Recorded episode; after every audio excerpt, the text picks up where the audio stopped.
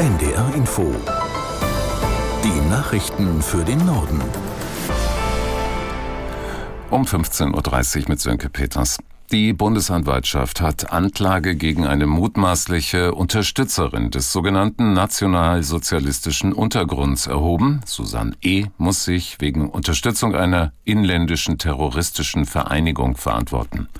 Aus der NDR-Nachrichtenredaktion Christoph Johansen. Susanne E. ist die Ehefrau des NSU-Unterstützers André E. und war eine gute Freundin des verurteilten NSU-Mitglieds Beate Zschäpe.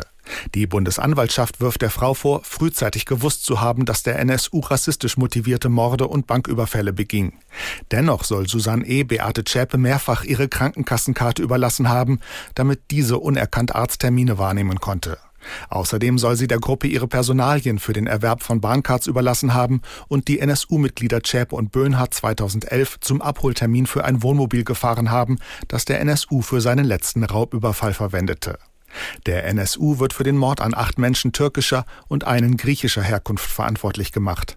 Ein weiterer Mordanschlag galt zwei Polizeibeamten in Heilbronn. Damals wurde eine Polizistin getötet. Müssen sich Autofahrerinnen und Fahrer in der Europäischen Union in Zukunft regelmäßig Gesundheitstests unterziehen? Über diese Frage sollen dem Europaparlament zufolge weiterhin die einzelnen Mitgliedstaaten selbst entscheiden. Aus Straßburg, Jakob Mayer. Führerscheine für Motorräder und Pkw sollen mindestens 15 Jahre lang gelten, die für Lkw und Busse mindestens fünf Jahre. Dass es keine Fahrtauglichkeitstests für Ältere geben soll, wie in Italien, Spanien oder Portugal, war schon vor der Abstimmung klar. Auch hier entscheiden die Mitgliedstaaten, wie streng sie die Regeln für Senioren am Steuer ausgestalten. Begleitetes Fahren mit 17 wie in Deutschland soll demnächst in der gesamten EU möglich sein. Die Mitgliedstaaten können sogar entscheiden, damit ein Jahr früher zu beginnen, also schon ab 16. 17 Minderjährige sollen auch ans Steuer von Lastwagen dürfen, wenn eine erfahrene Person daneben sitzt.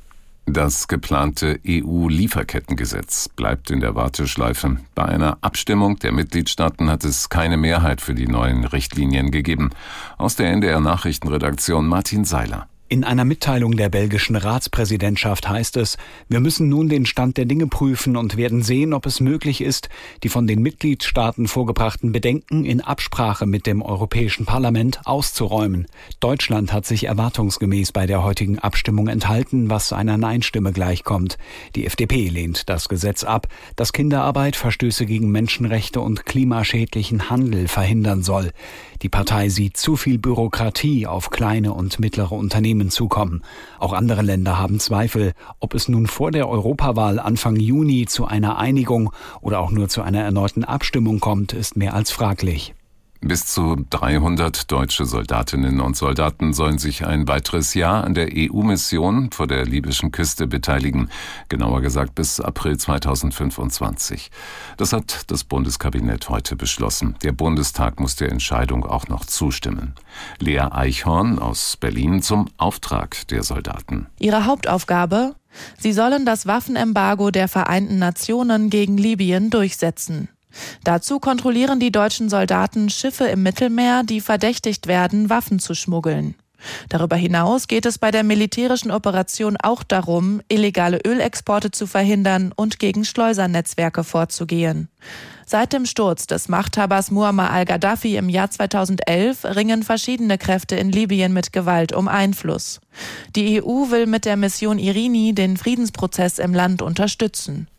Angehörige israelischer Geiseln und ehemalige Geiseln haben einen viertägigen Protestmarsch nach Jerusalem begonnen. Startpunkt war den Organisatoren zufolge der Ort in der Nähe des Gazastreifens, in dem Terroristen der Hamas im Oktober ein Musikfestival überfallen hatten. Enden soll der Marsch am Sonnabend an der offiziellen Residenz von Ministerpräsident Netanyahu.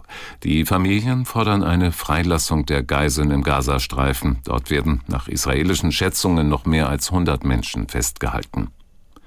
In Berlin haben Friedensverhandlungen zwischen den Kaukasusländern Armenien und Aserbaidschan begonnen.